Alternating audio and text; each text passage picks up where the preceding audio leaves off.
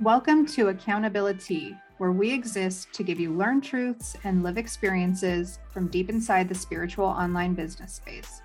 This is where opinionated people come to speak their piece without judgment, attacks, or cancel culture looming on the doorstep. Our emotions have been brewing. It's time to spill the tea. All right, Katie. Today's the big day.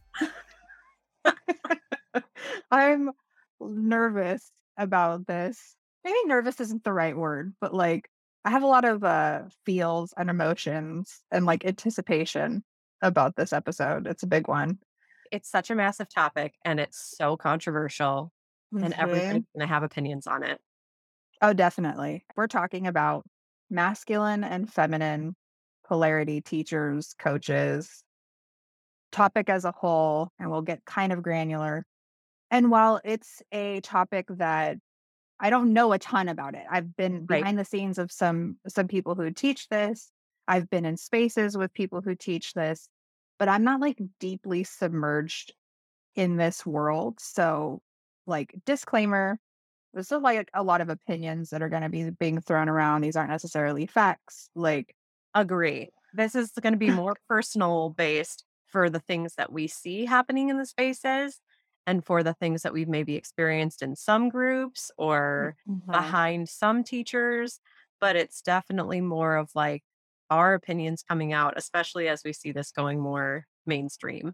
Like it's kind totally. of like we still consider spiritual business world to be like a, you know, an off segment of society. Like it's not society in general. It's like this the sub society. We still consider kink to be a sub society. So while those are big portions of society, this is now like mainstream with like 19 year olds talking about it on TikTok. And so that's why it's so massive as well. Like yeah. we're going to start within the realms that we know, but we also might touch base on some of the ways that it's kind of permeating the general masses right now.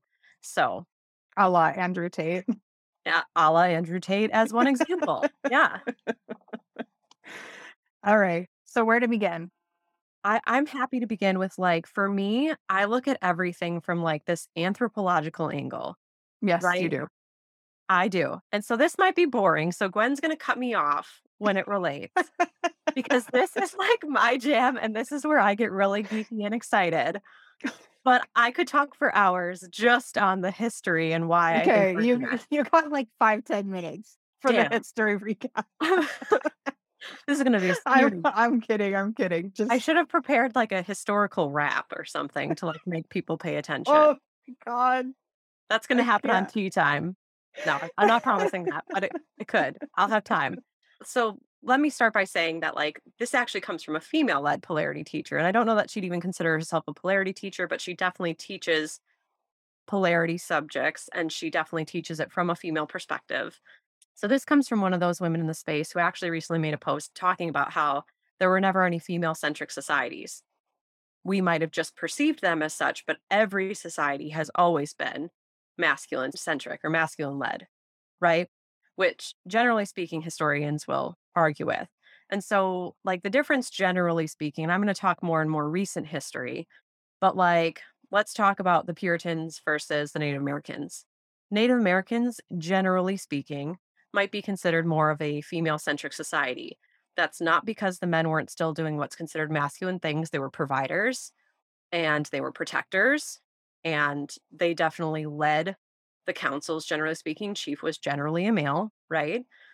But in the Puritan society, there was no advocacy for the female role at all, right? Like, yes, the females had roles. The females raised the children and they were part of the household. They were also legitimately looked like as the property of the male that they were married to at the time. Women were property.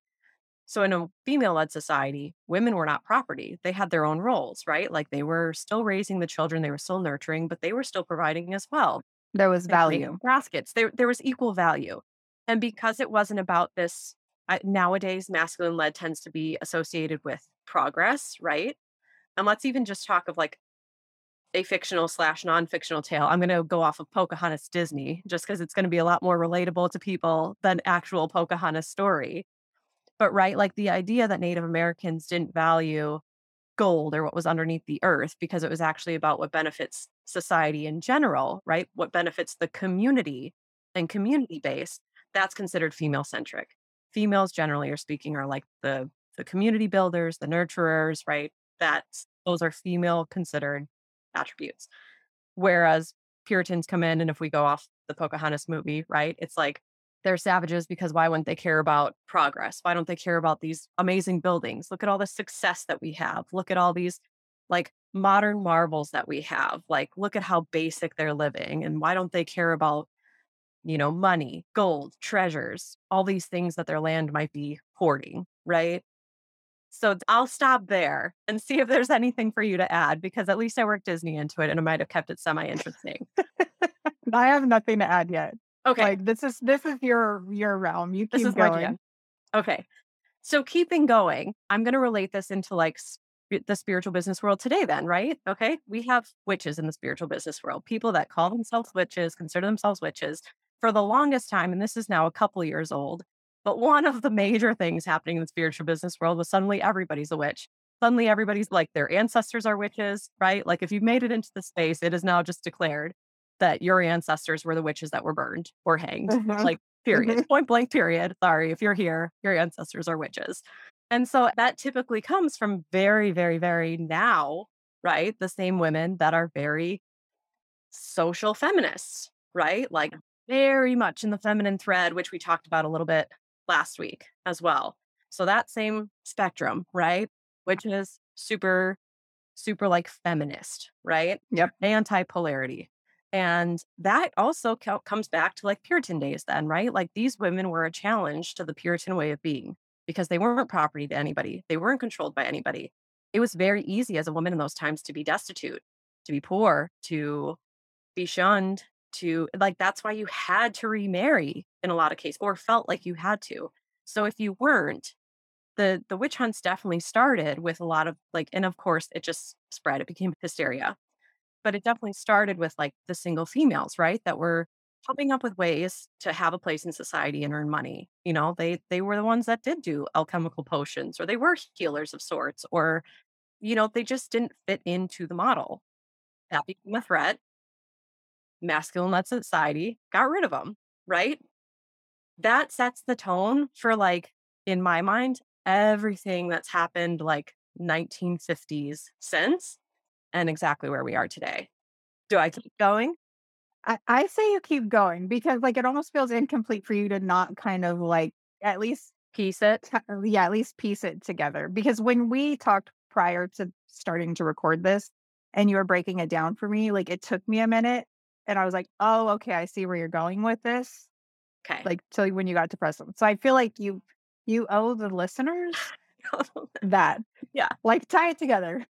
Also, we're giving you little breathing points because I keep going back to Gwen. So like catch up with me. All right. So I'm going to go into like just 1900s and basic, right? And I I'm going to keep this as short as I possibly can, which is very very difficult for me. So it's going to be incomplete. You just got to roll with it. You want more go to tea time and she can elaborate. Oh my God. I probably shouldn't though. Like I would just be there for an entire day and people would have to like come in and out and be like, I'm going on break now. So just like 1900s in general, and I'm only talking about America now, right? Like, let's just say like early 1900s, right? Like there was the war. Women for the first time really like again seriously went to work because the, the men overseas needed stuff, right? Like women stepped into like factories and things to help out. Obviously, there was child labor at that time as well, blah, blah, blah, blah, blah. Right. And um, then all of a sudden, when all the men come home, it kind of goes back to like 1950s. And 1950s is like the idyllic TV household family, right? And it's very what conservative mainstream would talk about like the family household today, right? Woman's in the kitchen, she's raising the children, she doesn't have a job outside the home. Man works, comes home, He's doting and loving to his wife, but his wife essentially is submissive to him for the most okay. part. Like what the man says goes, and that's accepted. Okay. And that was, it was portrayed very idyllic for okay. those times. Obviously, the truth behind the matter is that at that time, like women in abusive relationships were really threatened. Women could not get pregnant without necessarily being, if if they were unmarried, right? Without mm-hmm. potentially mm-hmm. having to give up the baby and be sent off mm-hmm. to a, a specific school or a specific psych facility. So there are horrible things going on at this time as well. But just talking I- idealized ideas. Mhm. Um, so then 60s and 70s come and you get like not only all the civil rights movements, all the hippie movements, and all the free love, and this goes back to female centric, like communes came back around, right? And like everybody was love is love, and men have long hair, and it's it's completely the difference from like man in business suit with short hair, female long hair, Stepford wife, right? Mhm. And um, you have women's lib movements that are coming out of this, right? And they're coming out for the reasons that I started stating. Not only like is do women's and civil rights movements go hand in hand, because in some ways they are both still being treated as property or not not as property as much, but less than. Mhm. in mind voting rights for both groups only came about 1920s, 1930s with suffragettes and and Yeah. civil rights as well. So, you know, sometimes people forget that. It feels so far away, but it really wasn't that long ago. It was less than 100 years ago still. And but when when not only did black people not have the right to vote, but women did not have the right to vote. Women, all women, any color, Mhm. right? In this in this country. So that needs to be reminded to people because there's a reason that these things happened. People fought for those rights. Women fought for those rights. And again, there was a lot that was taken up against them and there was a lot of resistance, right? And so in the 70s, that's continuing, right? Women's lib movements are coming about. Conservative family ideals are still being held personal. And all of a sudden, you have this whole flip around in the 80s. And now everything is masculinized and everything is about progress. It's that pendulum swing that we're talking about Yep. again. Like think of women from the 80s. They they chopped all their hair. It's short hair now. It's well, beside, you know, there's also the crazy poofy perms, but like chopped hair is totally normal. Big old shoulder pads, like making you into a more masculine Women's business suits Business that were suit. super structured, super like structured, all the things, right? And now it's about like, it's becoming more about Wall Street and progress and money and capitalism again. So Mhm. then you get into the 90s, and now it's pr- fairly normal, right? And like inflation isn't keeping up from the 70s, by the way. This is an important piece because in the 70s, the CEO really didn't make that much more than the average worker. And this is part of what enabled there to be a one income household and be pretty okay. You know, like they like to blame it on like millennials with avocado toast. It's so it that's you can blame part of like all the extras Millennials have are not in a position at this point to have made any decisions that are gonna impact us like this, okay? That's coming. Like, my Right. my kid my grandkids can blame us for shit when they're older, but, like, Oh, and they will. this is this is not us. Right. These decisions have nothing to do with millennials. Right. And so like that's that's kind of like a, a subway where it's like okay there's some validity in some of that right there are a lot of things that we believe that we need that are very expensive look at the lines for an iphone right like there's ways that we spend now that we didn't back then but the honest truth is that you could afford a one income household back in the 70s because the ceo wasn't making a, a exorbitant amount compared to the average employee. Everybody was pretty level and then this is before you know corporations were human i will not get into that but that makes sense as well, because then fighting for the benefits of a corporation as a human does not benefit the humans working in the corporation because money is considered lifeblood. So now we're in the 90s and now it's kind of normal for both parents to have jobs Mhm. post 80s, right? Like now that's kind of the norm. Then all of a sudden you get into the 2000s, and this is when divorce rates are definitely more of a norm now. Because growing up in Wisconsin in the 90s, divorce wasn't per se but it was. Like, in the middle of Wisconsin, divorce was not normal growing up in the 90s. It wasn't so like, "Oh my god," but it was like, "Wow, that's a big deal." Nowadays, we know 50% of marriages end in divorce.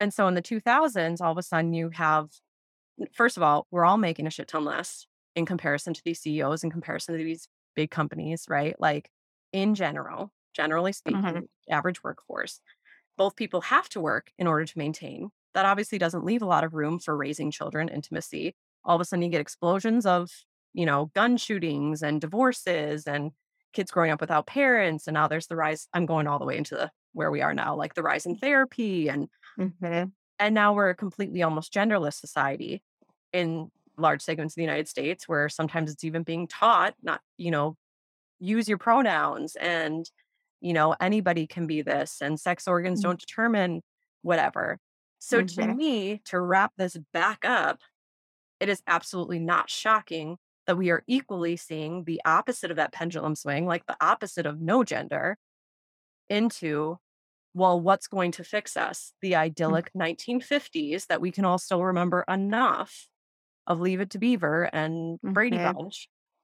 And what's missing is the idea of honoring the family first, and we're going to fix this, putting women back in their place, forgetting all the issues that evolved from the fact that just because women and men have a place doesn't mean there's not going to be an abuse of power when Mhm. the roles are honored the same way. Okay. There's my big exhale. that is Katie Dorn's history lesson today. Not saying it's 1 million percent accurate, but from the lens of Katie Dorn, that catches me up to like why I believe this is becoming more mainstream today and lets us lead into the problematic teachings that we are seeing and experiencing on honestly a more massive level than what I feel like we've seen in any recent years. Well, I mean, part of that is because of social media and like the advancements in technology that we have. So those teachings are able to be spread the way that they are on a on a grander scale. 100%. Insert standard commercial. Hi, I'm Katie of Gwen and Katie. If you like what you're hearing, be sure to hit subscribe and head over to iwantthetea.com where you just might inspire our next show topic. And I'm Gwen. If that almost made you want to turn this off, we'll probably work well together. If you're an online business owner in need of someone to hold the big vision of your next project or guide you to the next steps of its fruition, you can find my current offerings at gwentanaguchi.com.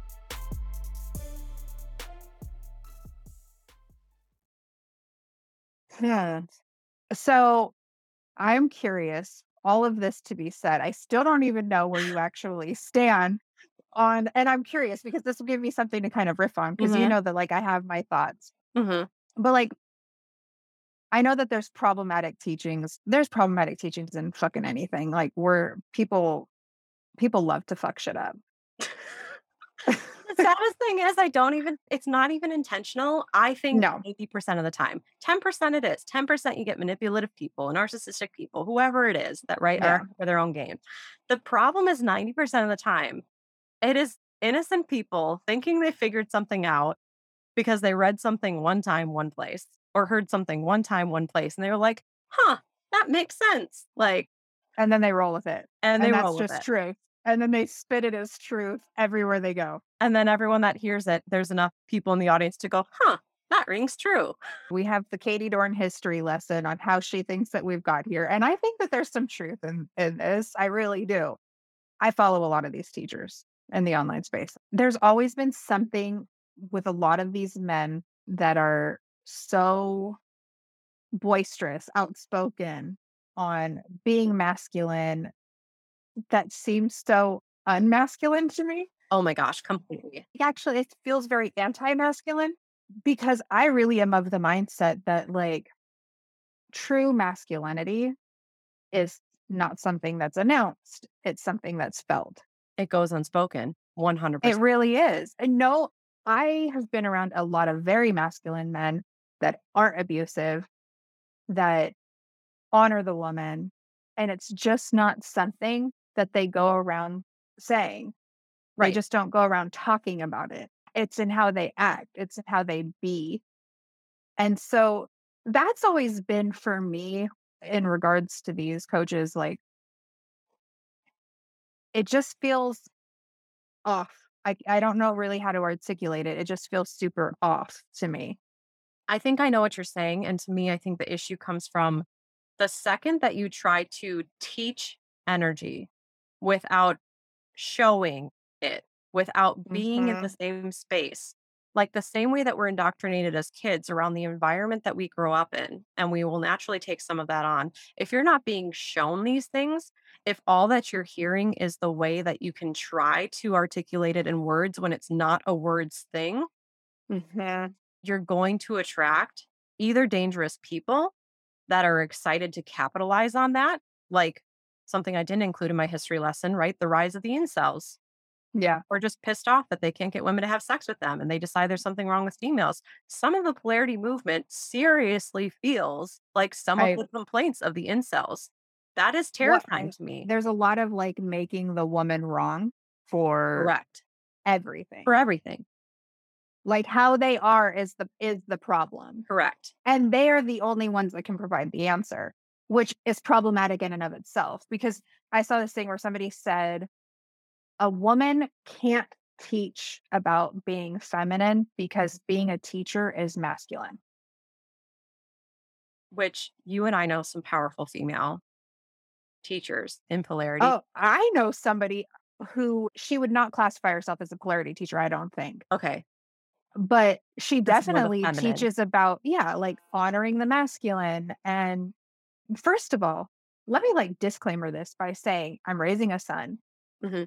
And I am all for men being masculine and leading Mhm. and like what an actual gift it is to the world to have a man be in his like leadership even as Aiden is 17 years old uh, right now as I record this and watching how he shows up for his girlfriend and who he is with me and watching how he interacts with his girlfriend's mother it's humbling to watch him step into this this role right like i'm not so i feel like i have to say this like i'm not man hating bashing on on any Oh, of God. that like random like sub thought okay Philo's only four and a half, my son.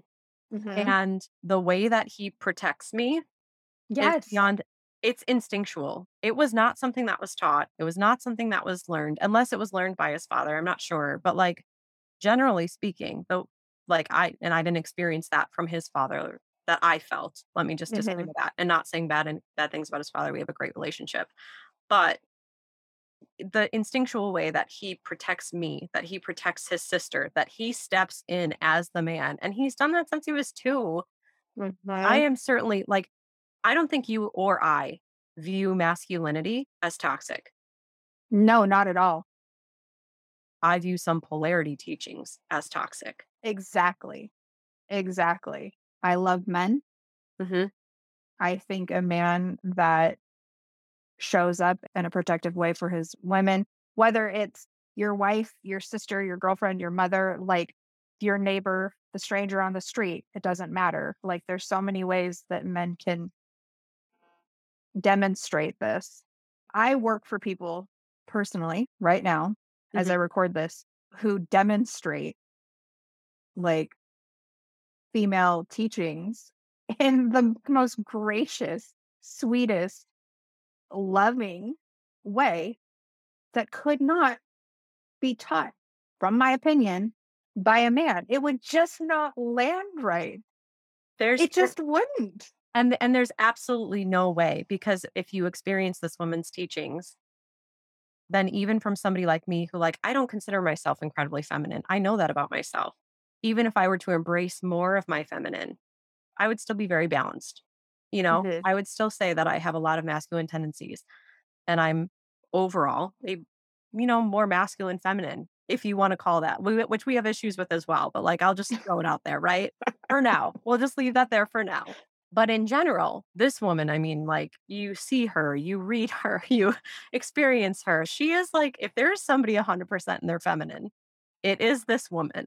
It definitely feels that way. If you imagine somebody that literally like floats off the ground in like a nightgown and like has a glow, it's just like, it's not something that you see on the daily, right? The commitment to it and and the embodiment No, she lives her work. She lives her work and there's nothing masculine about it. Yet the way that she's able to convey her thoughts is still teaching.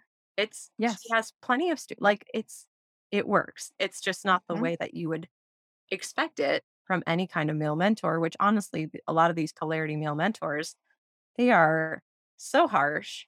They don't explain anything, right? Like you almost need to beg for an explanation. You have to be like, "Would you be so kind since I'm a male?" And word it in the exact right way. in the way that they teach you only if you buy their books and go to their webinars, by the way, right? Like you must word it in the way that they've taught you to now t- talk as a female. And if you need to know how to ask a question in their in their field, like join buy blah blah blah. You better buy it. Because that's the answer. Or you better hope that a different female steps in to help you out because that is not their role to answer you, right? So many issues. I like, I almost have to go back with this as well because we started talking about like you got into like how some men are teaching like you can't even be a feminine teacher, right? And that's just Mhm. complete bullshit. It does look different if you are a woman seriously, seriously in her feminine. It does look different. Now, if you or I were teachers, it's going to be very blended. I feel like both of us are very nurturing and both of us are very intuitive and we have some of those aspects. We're also both a lot more blunt. We also both are very logical, which is considered a masculine. Totally. So it's going to look I mean, I've I've always said that like how obviously like if there is such a thing as masculine and feminine and how you like life and live, okay? When I'm running my business, it is all like it it's as masculine as I guess as you can be. I'm making decisions, I'm holding the reins for my clients, I'm holding the reins for my businesses. I'm making decisions. I have to be grounded in my decisions. It's very like tactical and thought out. There's also a part of this, like you said, like there's there's decisions that I make though, even for my clients that are so intuitively led. Mhm. And on the same hand of like I have a couple businesses, right? And they're successful and there was a a bit of a like grind to make that happen. Okay? right.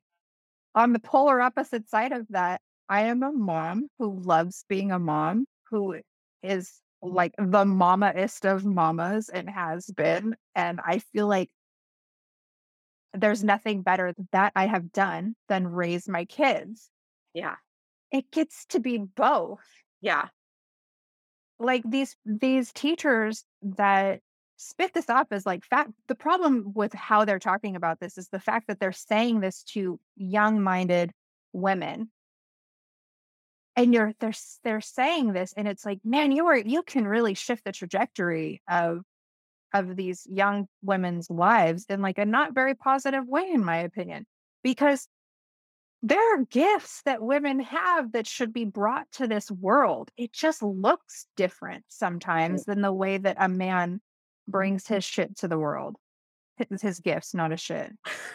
Both. I mean, it's both for us too. I think it's becoming more mainstream because of Andrew Tate, and I I- like I haven't been following his his story super closely, but there is also like the other side of this where it's detrimental and it can be detrimental to the women to have like these these teachers spewing their opinions as fact but like the other side of it the demonization of of it as well because while i don't agree with everything that andrew tate has said what's happened to his business that i have followed is crazy insane. He got like shut off in an instant by banking institutes social media like there was like a committee that basically was like we're removing andrew tate from from his online presence and like shutting him down and it happened literally overnight. And that's scary in and of itself. I mean like freedom of speech is still a thing we may not agree Right. with opinions but like freedom of speech is still a thing and that's a very scary precedence to be setting and it was very public and you won't you won't hear about it as much because he just kind of went away Right. And I'm sorry, listeners, this is how my brain works. I am the meme that says storytelling goes from like A to Z to B to C. To, to, to. So there's a one in there somewhere. Like that is my brain. So I apologize. But I want to pause on the Andrew Tate. I do want to come back to that. But going back to what we were saying about like, you know, our, our boys being naturally masculine, but the, the areas with this, again, I, I know I'm, it's going to come up every single episode, but polarity is the pendulum swing, right? Like totally what might be considered feminine led societies, going back to my history lesson, to me, those are balanced societies. It's an acknowledgement that there are, generally speaking, some inherent differences between men and women. And those gifts, when expressed differently, come up with a equal but balanced society in a lot of Mhm. ways, right? And so Mhm. going back to the way that we were saying this is an energy thing, right? But these men are trying to teach it through words.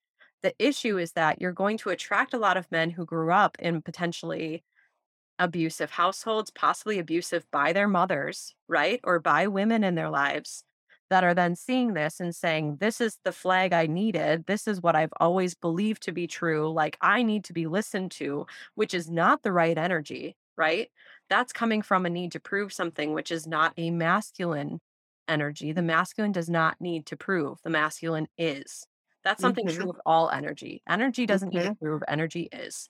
Mhm. So all of a sudden, if you're coming from this, and then you have that combined with the fact that as a society, girls are still generally speaking raised to be quiet, to be more submissive, to be more placating, to be people pleasers. That is the large majority of people that I have experienced in these groups. They are placating, people pleasing women that are desperate to earn the approval of these men and blame themselves for any problems that they're experiencing, which only gets then validated by men teaching that they're the problem. Mhm. And they are going to, I'm sorry, they are going to attract abusers because they're also not in a proper headspace. And I'm not blaming the victim here by saying they're not in a proper headspace. I'm saying they are vulnerable to that because they are putting themselves in a position where they're going to submit to any man in front of them because they're Oh. being taught. And the majority of men are not being raised in what, you know, just look around at our society. I'm sorry. Looking around at our society, the majority of men are not being raised to be loyal, forgiving, masculine men. And I'm not saying that that means they're all going to shoot up a place or they're all demented or whatever. I'm saying we all have our issues. I definitely have my own childhood issues. That's not what I'm saying. I'm saying that if you expect people to just be able to turn around after the ingrainment that they grew up with, and this is the first kind of version of like, I don't, it's obviously not therapy, right? But Mhm. if that, No, it's this not the therapy. first version of a solution that people are finding, it's not solving anything. It's em- it's emboldening their already potentially toxic beliefs, men and female. Well, it's definitely coming from a wounded, wounded place. wounded space. Female saying "I- I'm, it's wrong with me. Men saying it's wrong with them. Mhm. And that's how energy works. It's a magnet, right? And not every eh, there's a discernment too that like from my opinion that not every man is worthy of your submission. a million. and that- And that discernment is not that's not being taught. being discussed or taught. yes, Well, actually scratch that. It is because but by female. but by or- female. Okay. I was going to say, I'm, I've seen it sometimes in the comment threads, but it is so buried and it is not clear. They are literally arguments saying straight up, like from multiple male polarity teachers, that essentially, oh, narcissism isn't a thing. It's just you not being this. or next time you want to call a man a narcissist, consider how you talk to him first. Like legitimately.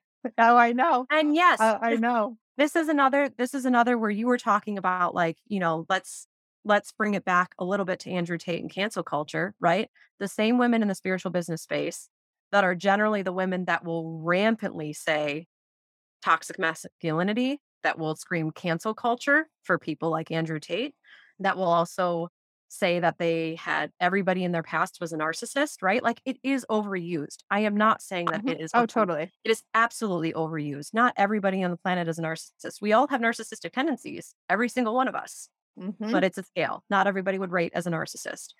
So, yes, it's overused. But to blanket statement say, hey, next time you think that you're with a narcissist, maybe consider that you talk to him improperly. yeah, you don't have the Fucking tools that terrifying. I'm sorry. No, Yeah. shut that shit down. No, no. well, and how that is like praised and in there's comments like this that are made that are just immediately just like super praised. I'm just like, Bloods. does nobody see the red flags with this? No, because they are the women attracted to the idea that there is still something wrong with them. So what's the shift for then? approval? What's the shift then with that? Because like I was raised, I knew about a woman being submissive to her husband, like from such a young. I don't even know. I was so Right. young. It's literally it was like ingrained in me, you know. Right. because I I remember questioning like how come women couldn't lead talks in the church? Like I grew up a Jehovah's Witness, okay? So how come women can't lead talks? And like because women should be at home and they're submissive to their husbands and you know they're the homemakers and it, their role wasn't at least this is how it was communicated to me. There was value in the role, but quietly Mhm. and it wasn't this like it wasn't praised in any sort of way you know the the being the submissive that so it's like It wasn't praised, it was expected. I, yeah, exactly. So what I mean, kind of going to this like wounded conversation. I mean, you were raised in the, and not like that exact same way, but you definitely had like a woman's role is more like the traditional mindset. For sure. What's the needle mover that somebody goes from that to a polarity teacher? Is it just that we're we were unique in the fact that we had our like women's rights movement when we were both in high school? I have a story about this. My Okay. moment of like freedom with it was a you know, I'd already like not doing the church thing. I had super long hair. Okay. Like Mhm. longer than it is now.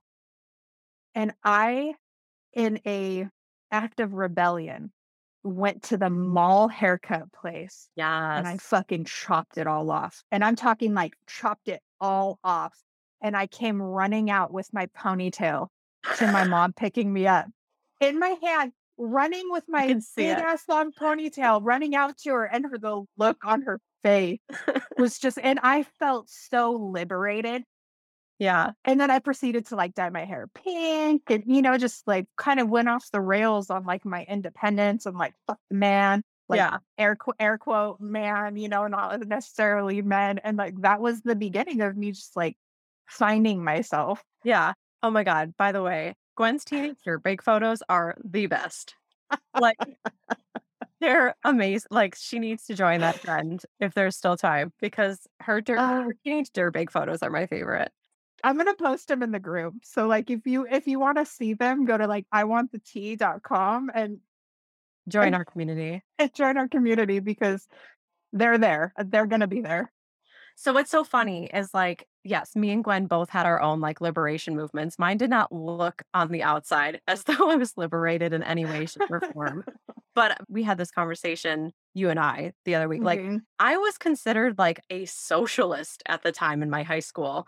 And Mhm. like like because my beliefs were considered so far liberal. And granted, I'm in the middle of Wisconsin, hunter country. Yes, Wisconsin votes blue, but there are very red parts of the state, right? Like Mhm. it's, you know, I won't get political, but like I was considered so much of like not fitting in to this Mhm. culture.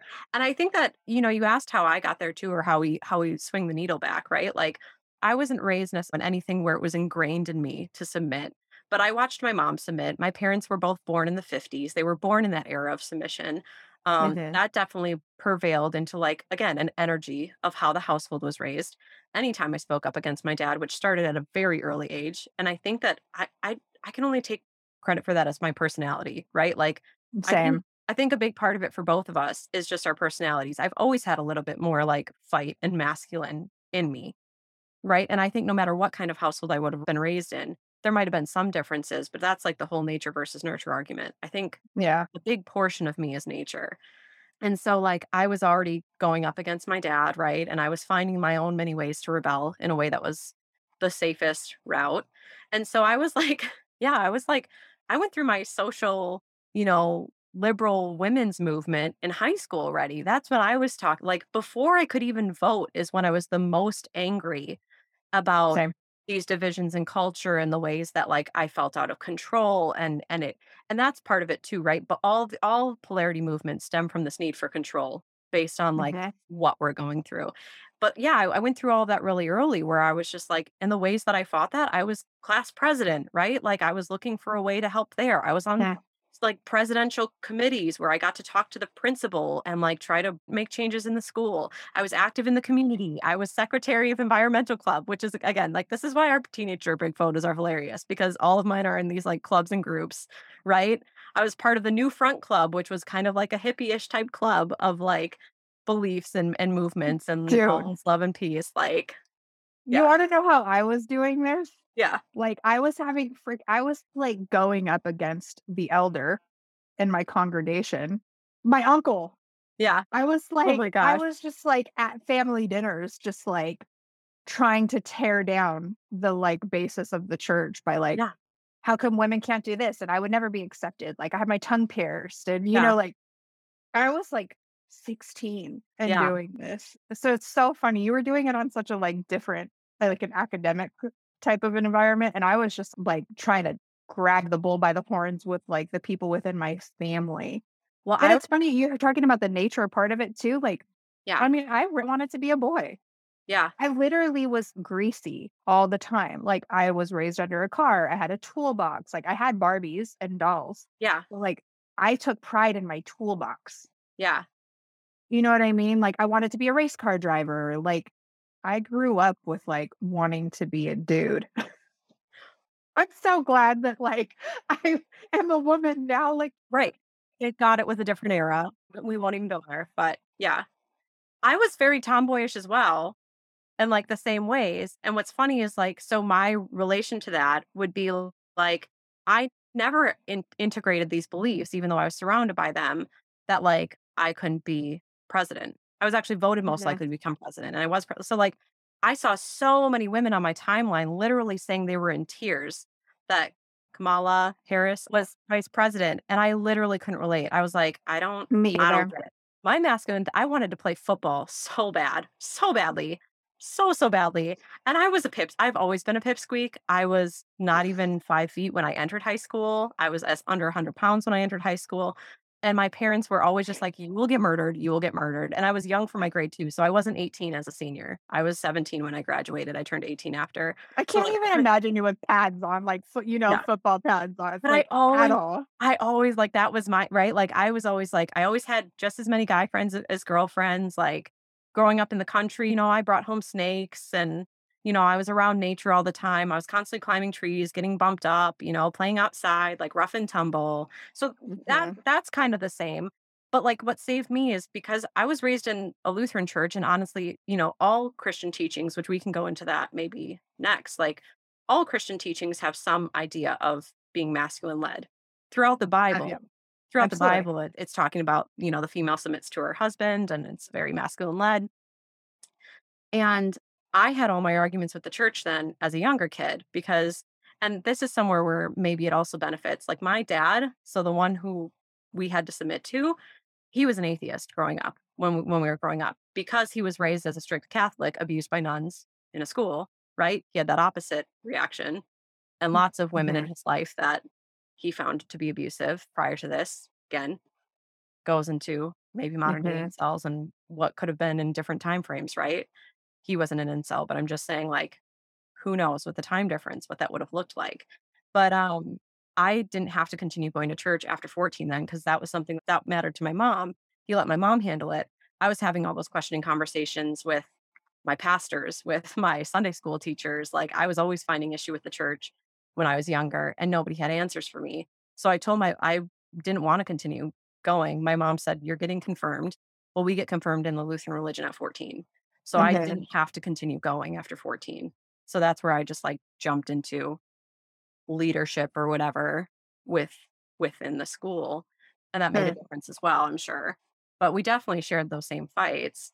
Mhm. I think like you were wondering, you know, how to move the needle. I think the needle comes from like we've both talked about like somewhere along the way, like with maturing.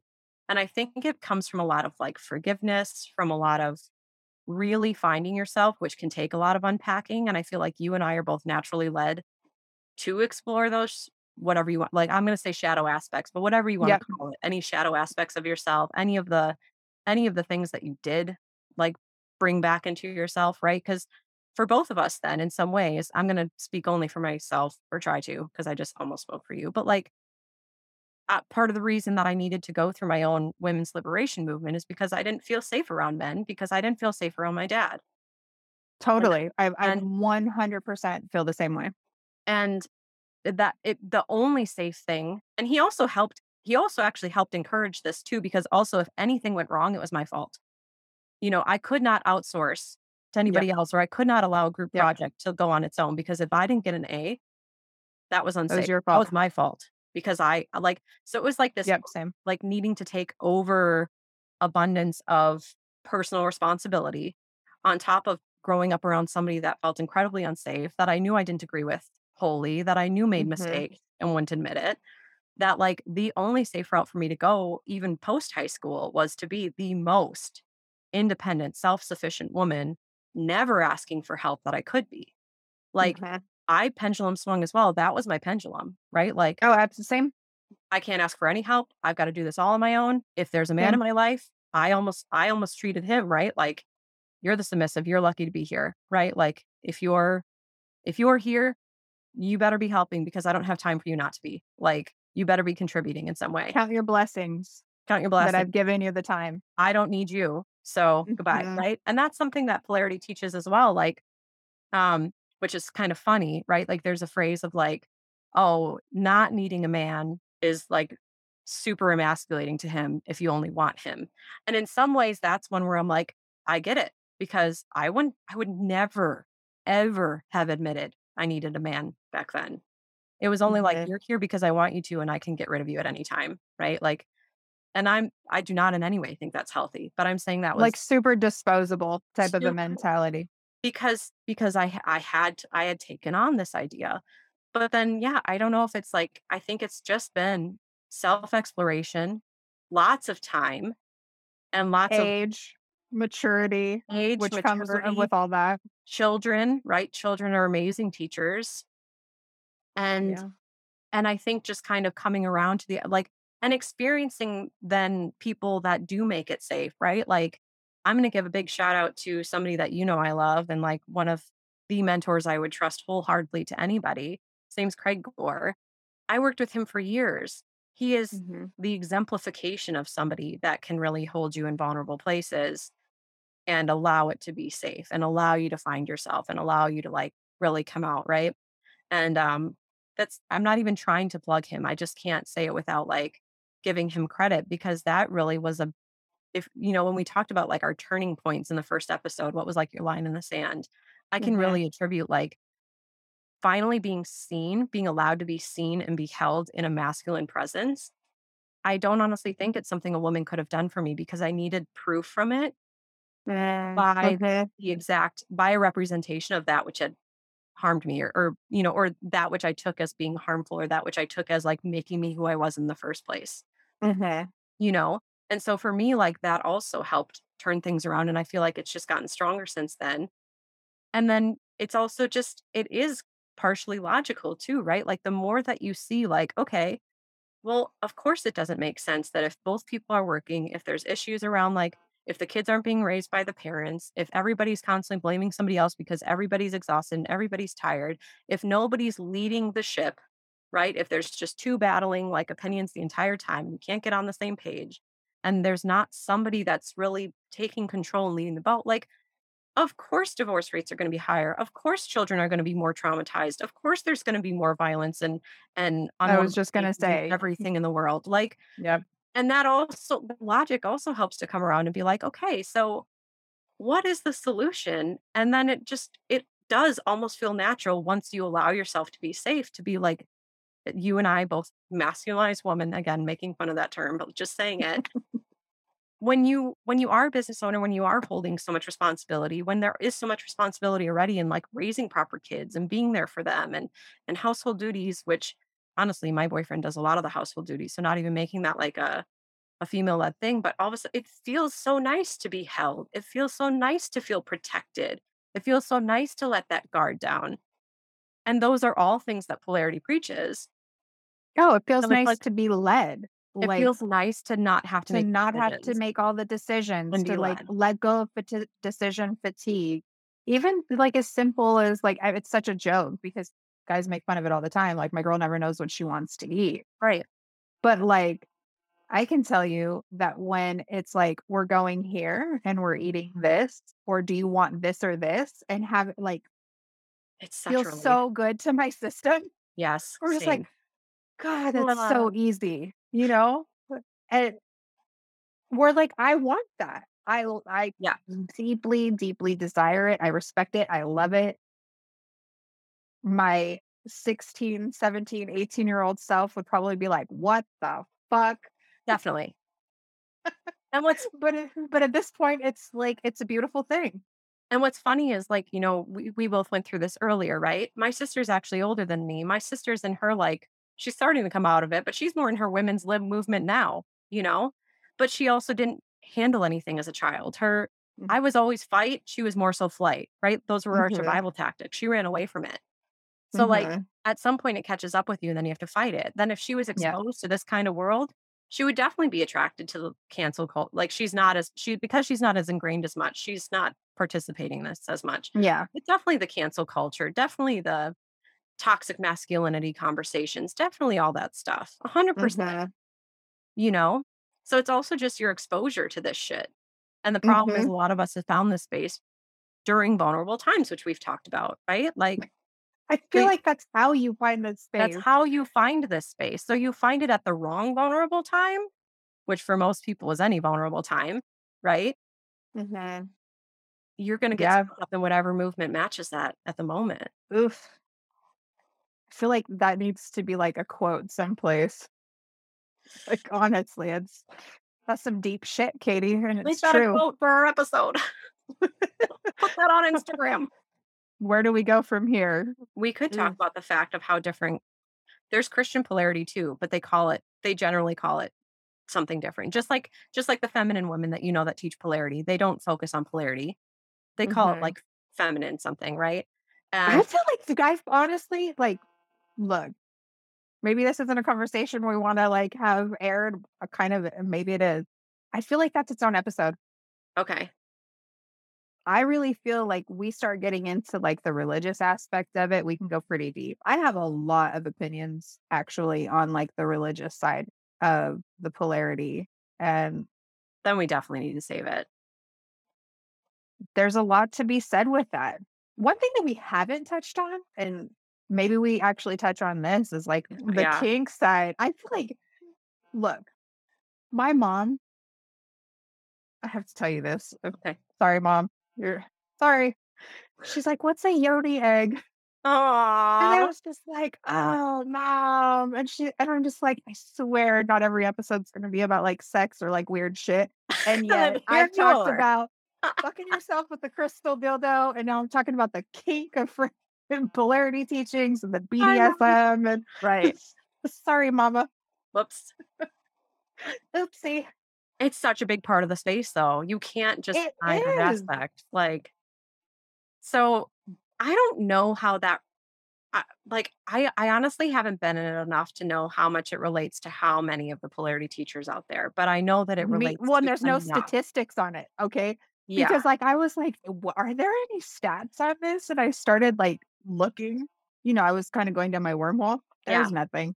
Well, I'm sure it's hard to measure because a lot of people aren't necessarily going to talk about it too. And even th- there is a lot of talk about it. There are a lot of people that are completely open, but let's be real, this was still this is still something that's very underground for more mainstream people as well. I can't really talk about it because I don't know enough. I've just I guess like I can't either. You know, this would be a good tea time. uh, Find somebody who actually is like in it Mhm. because I'm not in the BDSM world. Like nope. At I never all. have been. So I can't and yeah, nev- never have been. And like everybody talks about like doming, you know. Mhm. But the people who I know who talk about doming the most are women. Mhm. And there's like the stereotype of like the man in control that wants to just submit as well. Is that an emasculated man or is that actually a dominant man? Where does that fit into this? And maybe, I mean, it's weird to call that aspect balance because I don't feel I need that in my life to be balanced. But exactly how we were just saying, you know, it's considered more of a feminine trait to to be nurture, like nurturing and all that other stuff Mhm. and care. Which is why when our man like maybe makes decisions for us that we agree to or or feel involved with or like takes care of us or we feel like we have a protector that's all very nurturing to us that's all very caring for us but the way that they Mhm. express this differently but maybe exactly how we were saying like you know we we're more balanced with the masculine feminine energies within us maybe that's the same thing you know like maybe it's just their one moment to be like hey i'm still directing the show but i now want to be submissive like i just want to experience not having the reins for a second maybe that's actually balance in a weird way I don't know. I can't speak I- to it. I I can't either. I mean, I guess I can speak to it in the sense that like I said, you know, I run my businesses and like I make decisions for clients, I make decisions for myself and I'm constantly like leading Yeah. that when I'm not in that role, it's very nice to just be led and not have to make the decisions and really Yeah. just like surrender. so I guess I can understand that because there's a bit of that with even within myself of when I shut off my computer for the night and I'm done with client calls that I just want to be like, yeah, and do some like, and just like be a mom and like do shit around the house, then like not have to like hold it. Right. It needs to be a tea time. All right, guys, here's what we decided. Second episode for the Christian aspect of polarity and tea time for like the kink episode. If we can find someone, if you know someone or if you are someone who wants to be on the tea time, which um by the way, if we haven't mentioned this enough, it happens inside our community on Facebook, which is what you go to when you go to iwantthetea.com. So if you want to join yep. iwantthetea.com, we're planning them on Tuesdays following the episode releases. Um, but yeah, I think we decided kink needs to happen on tea time because you and I can't speak on that at all because I'm just I'm not in that world. I'm not in that I'm I'm very curious. Opinion. Yeah. Yeah, I'm very curious. I have lots of questions. No shame at all. All right, we've got a plan. All right, sounds good. Till next time. Till next time. Bye. Bye. If you want to stay a fly on the wall for future conversations, remember to hit subscribe to stay in the loop. For those looking to spill the tea, head on over to iwantthetea.com and join the discussion. I'm Gwen. And I'm Katie. See you around.